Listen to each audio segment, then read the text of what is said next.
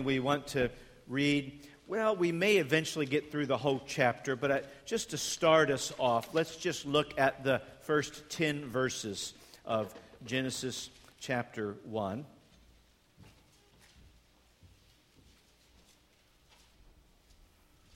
We've begun a study, and I'll say more about this in a moment, concerning the Holy Spirit. And this morning, uh, we want to begin looking at some of the work or activity of the Holy Spirit. And uh, let's begin reading at verse 1 of chapter 1 of Genesis down through verse 10. These are God's words for us this morning, and here's what God says In the beginning, God created the heavens and earth and the earth. And the earth was without form and void, and darkness was over the face of the deep, and the Spirit of God was hovering over the face of the waters. And God said, Let there be light. And there was light. And God saw that the light was good. And God separated the light from the darkness. And God called the light day, and the darkness he called night. And there was evening, and there was morning the first day. And God said, Let there be an expanse in the midst of the waters, and let it separate from the, uh, the from the separate the waters from the waters. And, and God made the expanse and separated the waters that were under the expanse from the waters that were above the expanse. And it was so. And God called the, called the expanse heaven. And there was evening, and there was morning the second day. And God said, Let the waters under the heavens be gathered together in one place, and let the dry land appear. And it was so. And God called the dry land earth, and the waters that were gathered together, he called seas. And God saw that it was good. You may be seated. Father, thank you for your word. There's no word like your word. Your word is forever. It's true, it's living, it's active, it's powerful. We would pray, Father, that you would now, in our moments together, as we consider this word, that you would teach us your word. Change us. Give us a whole new way of looking at ourselves and our world from your word this morning. For we pray this in Christ's name. Amen. We're taking seven weeks to think through some of the things that the scriptures teach us concerning the Holy Spirit. Last week, we started by looking at who is the Holy Spirit we noted that the Holy Spirit is not a mere force, but he's a person, a divine person. And, uh, he's the third person that comprises the Godhead of the one true God. And now, this week, I, I, I begin really the, the, the work of thinking through what does the Holy Spirit do? And I, I ask the question this morning where was the Holy Spirit in the Old Testament? And I, and I ask that in a sense just a bit mischievously. So, because I know on the one hand, there is, there is much emphasis upon the Holy Spirit in the New Testament. And yet, it is, it is not correct to assume that, that the Holy Spirit is, is a later addition to the Godhead, that he somehow just shows up on the scene in the New Testament miraculously. While the ministry of the Holy Spirit is more, by, by, by the sheer force of the, of, of the scriptures, more, more accentuated in the new covenant that Jesus inaugurated through his shed blood, the person and work of the Holy Spirit is no less crucial in, uh, in, the, in the work leading up to the new covenant. In fact, if any of us know anything at all about the Holy Spirit, we're more apt to know something about the role that the Holy Spirit plays in God's work of redemption and salvation, but we may be less familiar with the Holy Spirit's role in the work of God in creation and in sustaining that creation.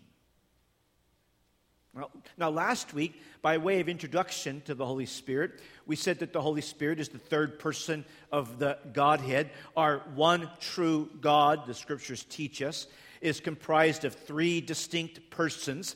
They are distinguishable and distinct from each other, and yet they are indivisible from each other as the one true God. They are indivisible in, in their relationship to each other, and they are indivisible in their work as well. In other words, of each of the works of God, all three members of the Godhead are engaged in each of the works of God creation, providence, revelation, redemption, and consummation. And yet each person plays a distinct role in each of the works of God.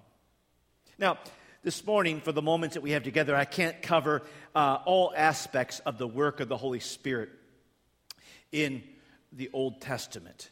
What I want to do is I want to just touch on two uh, works of the Holy Spirit uh, that we find laid out for us in the Old Testament God's work of creation and God's work of providence. Now, each member of the Godhead, Godhead is involved in, in each of those works, and yet we will take a particular emphasis upon the work of the Holy Spirit in each of these works. What do I mean by creation? Well, what I mean by creation is that everything that is not God, God is eternal. That which God creates is not eternal. God is in no way dependent upon, or God is in no way lacking something for which creation requires God to be complete or full. Uh, in other words, uh, God existed perfectly happy and, and dependent upon nothing outside of his own being for all eternity. And yet, in a, in a moment of time in existence, out of nothing other than his own being, God created all things.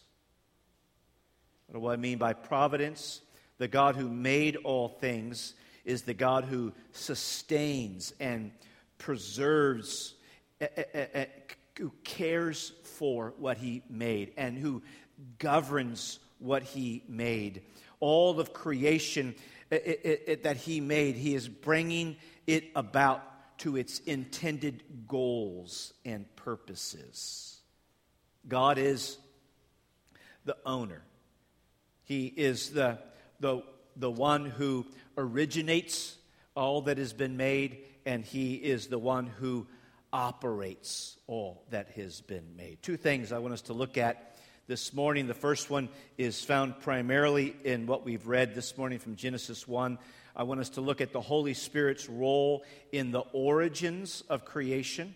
And then for a little bit, we'll look at the Holy Spirit's role in the operations of creation. First, Where's the Holy Spirit in the Old Testament? The first page.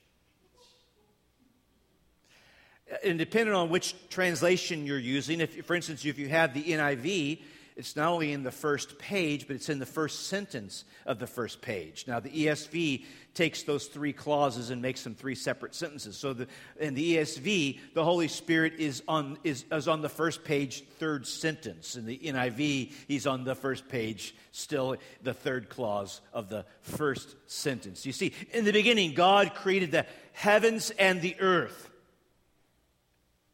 So, here's this in a moment in time. Uh, God creates all matter. And, and, yet, the assessment of it, in what I have as verse 2, is that the earth was without form and void. Darkness was over the face of the deep. So, so God created all things, and, and yet all things are, are, are not fully structured or formed or filled or productive as of yet. It says there, and the Spirit of God was hovering over the face of the waters. So, where's the Holy Spirit in the Old Testament? He's right there on day one, ready to go to work.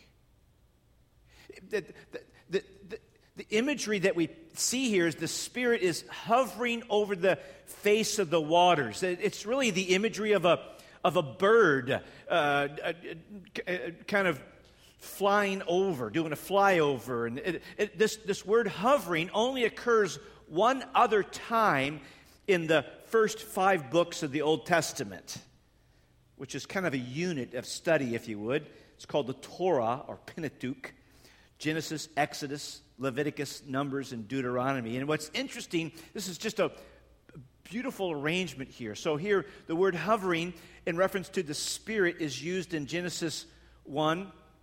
Uh, and it's also used in Deuteronomy chapter 32. So, almost at the very end of the first five books of the Old Testament. And, and there it's used uh, in, in, in, speaking of the creation of Israel. And, and God's Spirit is likened unto a bird that was hovering over Israel, creating them and preserving them. And yet, what Israel is learning is that the very true God who created them as a people, who is preserving them, hovering over them as a people, is guess what? He not only did that for Israel, but He is the one true God who has done that for all created things. Now, tr- a, pop quiz, a, a trick question here. Which member of the Trinity is involved in the work of creation? Uh, all of them. And, and, and, even what we noticed last week, that some of the distinct roles that they play, even though they're indivisible, is that the Father initiates all that occurs, the Son mediates all that occurs, and the Spirit completes or culminates all that occurs. And I think we could apply that same uh, Trinitarian template upon the work of creation. The Father, it's His will, His desire to order a universe, eh, which comes to us uh, uh, uh, by the word of His Son, at, at, which the Spirit hears the word of the Son and, and then does the work uh, ordered by the word of the Son, by the decree of the Father. Or as we speak about God's work of creation, God is the architect. Uh, Christ is the acquisitor, acquis, uh, the one who acquires the materials. I, I, I, worked all week on that word, but uh, it, acquisition, but turn that into a anyway. So, yeah. anybody know how to say that word? I obviously don't right now, but but then the Holy Spirit is the artisan, the builder of creation. So creation comes from the Father in the Son by the Holy Spirit. All that is called into being in Genesis 1 1 is called into being by the royal decree of the Father and by the verbal, verbal orders of the Son. And, and yet, in this initial state, uh, of, of this glob or mass of material, it is, uh, it is without form and, uh, and void. It is not fully formed. It is not in its final state. It is not in a state of production. It is, it is not filled. Darkness in, inhabits it. And yet it's the Spirit of God, I would suggest to you, that by the decree of the Father and by the, by the verbal orders of the Son, it is the Spirit who is who is the boots on the ground, who is hovering over the waters, who is going to form what is formless and fill what is void. As per Father's decree, as per Son's orders, it is the Holy Spirit who is the artisan, who is the builder. He is turning creation into a well ordered, hospitable, beautiful, fruitful home.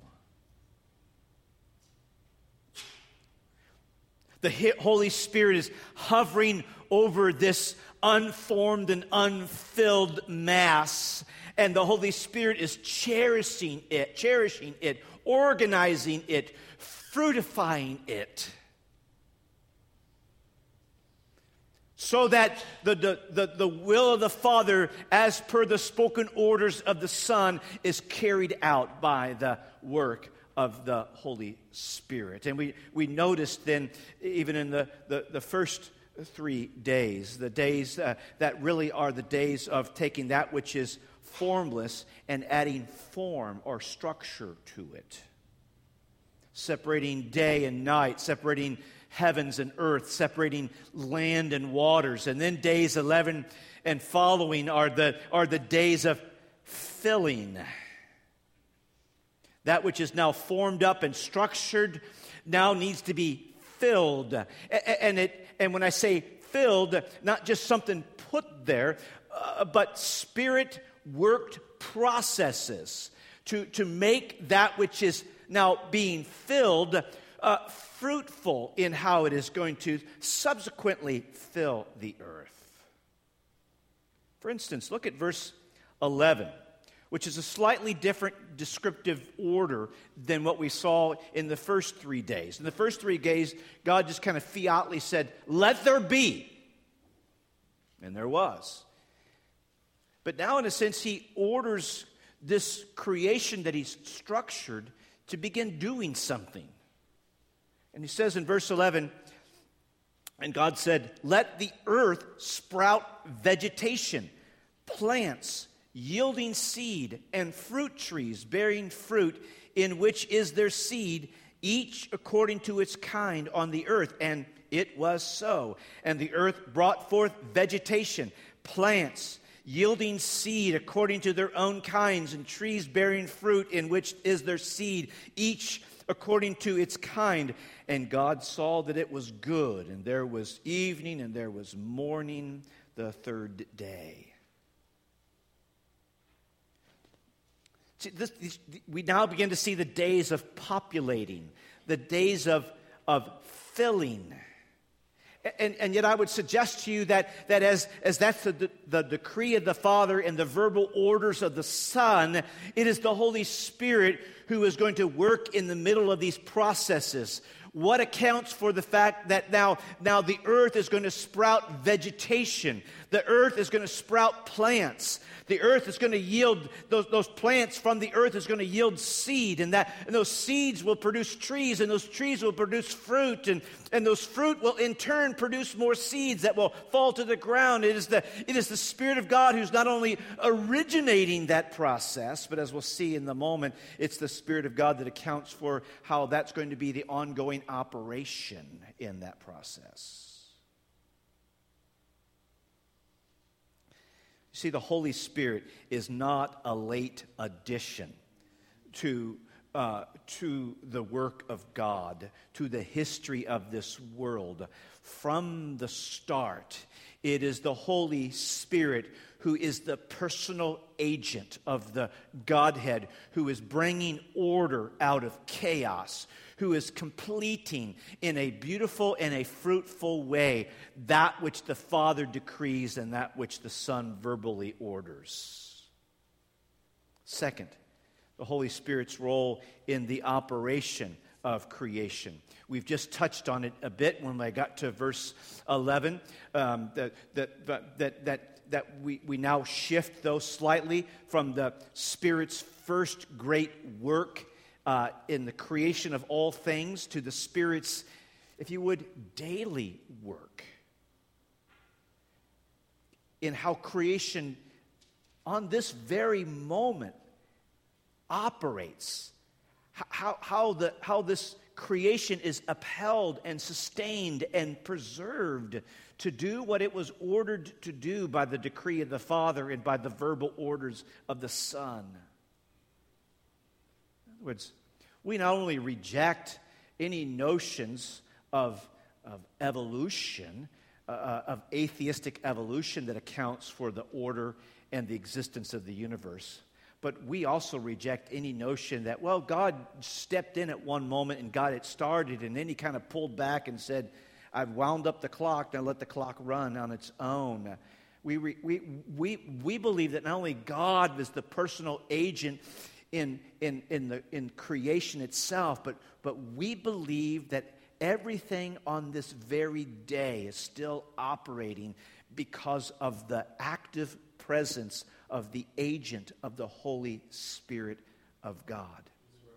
That the, that, that, that, uh, that the earth sprouts vegetation that the plants yield seed and, and, the, and those seeds produce trees and those trees produce, fruit uh, which inside that fruit is seed and each according to its own kind and that seed falls to the ground and then the process repeats itself again. Uh, uh, on, the, on the one hand, Moses is alerting us to the fact that God's the one who originated that procedure, but we're also being told that God is the one who now continually is present as the agent uh, to, to continue that procedure. So, on the one hand, we can, since there is a, a, a meaning and a purpose and, a, and, a, and a, uh, an intelligence uh, uh, that is at the heart of this well ordered universe. Uh, we can observe the natural phenomenon. We, that, is, that is why the scientific method can work because of a Christian worldview of uh, the origin of the universe and the ongoing operation of the universe. In other words, we, we, we, we can look at that and we can, we, we can, we can study that. We can, we can use the, the skills of empirical sciences and observe the, the processes. We, we can observe that, you know what, when the ground reaches a certain temperature, and we're in this season where it does that, uh, then, then the seed in the ground is able to detect hmm, it's getting warmer down here. And, and, and as the seed does that, then the embryo inside that seed begins to awaken. And as that seed embryo begins to awaken, the protective shell around that seed begins to soften, and the food pack that, that's, that's going to sustain that embryo in its early stages is kicked in to provide nourishment. And before you know it, out from the bottom of that seed pops a root. And then before long, uh, out from the top of that seed pops a stem and it breaks through the, the top of the earth. We, we can observe all of that. We can observe how, how, how the seed uh, works as it does. We can observe that, and that's how it happens with quite consistent regularity. Why? Why can we observe that? We can observe that because God, the Holy Spirit, in a sense, is still hovering over his creation, making it so.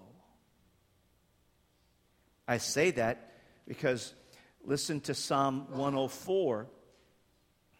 Psalm 104 is a beautiful psalm of creation describing just how all of all of the all of life uh, is dependent upon the operational procedures of the Spirit of God and, and, and animals and humans and all things and the regularity of the seasons and everything else. And, but he says there, beginning at verse 27 of Psalm 104, speaking of the animals, these all look to you to give them their food in due season. And when, and when you give it to them, they gather it up. And when you open your hand, they are filled with good things. But now listen to this.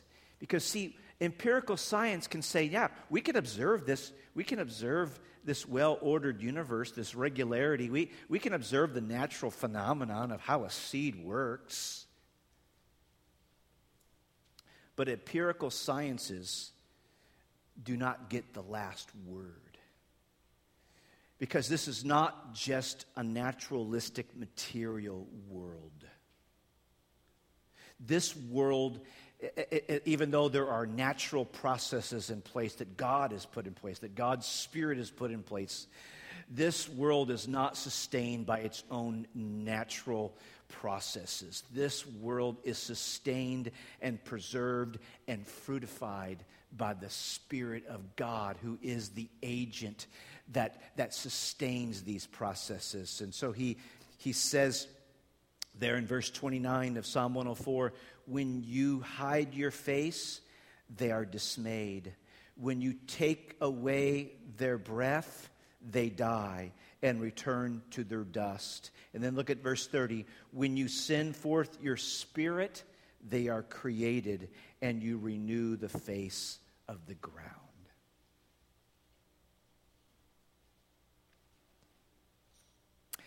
As you head out this afternoon on a walk or a bike ride, and, and you begin to see spring in full blossom, we, that, that should be a, an occasion for worship. Not, not, not, not, not that we are worshiping creation. Not that we have some sort of uh, nebulous mother nature that we think for giving us another spring. No, no, we, we don't worship creation. And yet, as we're observing, particularly this time of year, the beauty uh, uh, of spring, uh, we, we, we ought to be reminded that this world is the theater for which God is to be worshiped. We see his hand. How is it that that seed came back up this year? How is it that that plant emerged from the ground once again? Yes, we can see there's a natural process by which that occurs, uh, and yet that does not provide the fullest explanation because the, if the Spirit of God withholds His presence from that process, guess what? That process doesn't work. That process is only in play and only workable for as long as the Spirit of God enables that process to ongoingly be sustained. See, it's, it's particularly would, what I'm suggesting to you from Genesis 1, from Psalm 104, particularly verse 30 it is the presence of the Spirit who is the active agent, the artisan, the builder. I, I, don't think it's any fluke that, that then later, when we got to Exodus chapter 31, 32, when they're building the temple, which the, the temple really is a quasi replica of the garden itself.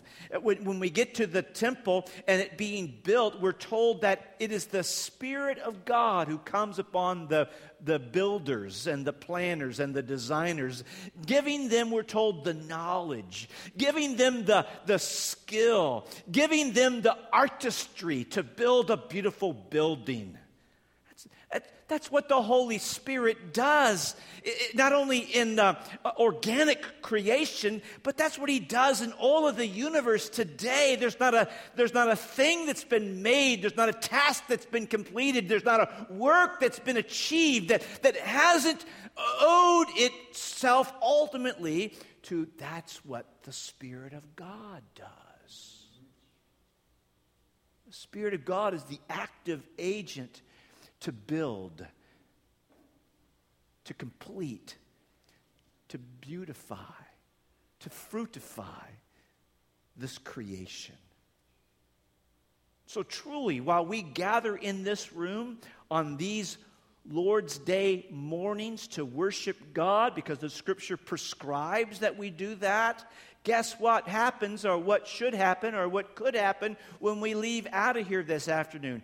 After we leave worship, we can go on about our ways of worship. Not in a gathered sense, but in a sense that everything around us, the beauty of this creation, the structure of this creation, the, the order of this creation, the, the, even the accomplishment of these hands, the accomplishment of somebody else's hands, is owed to the agent, the member of the Godhead who is always and actively at work, building, completing, fruitifying, producing.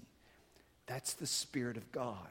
And this universe will stay in that trajectory for as long as the Holy Spirit of God stands in his place as the agent to preserve uh, uh, the operations of this universe.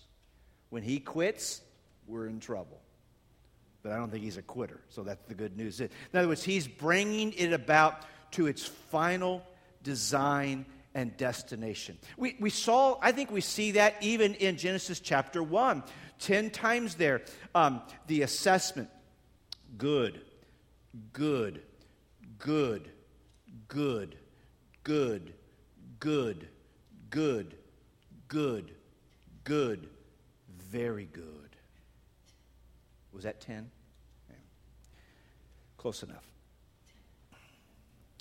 And, and I would suggest to you that those verbal assessments are good, are, are labeled good, because those, those are, if you would, work evaluations upon the Spirit of God and the building work that He has done on each of those days and each of those situations. The Father and Son, if you would, look at each other in reference to the, what the Spirit has just implemented, and they're going, that's good.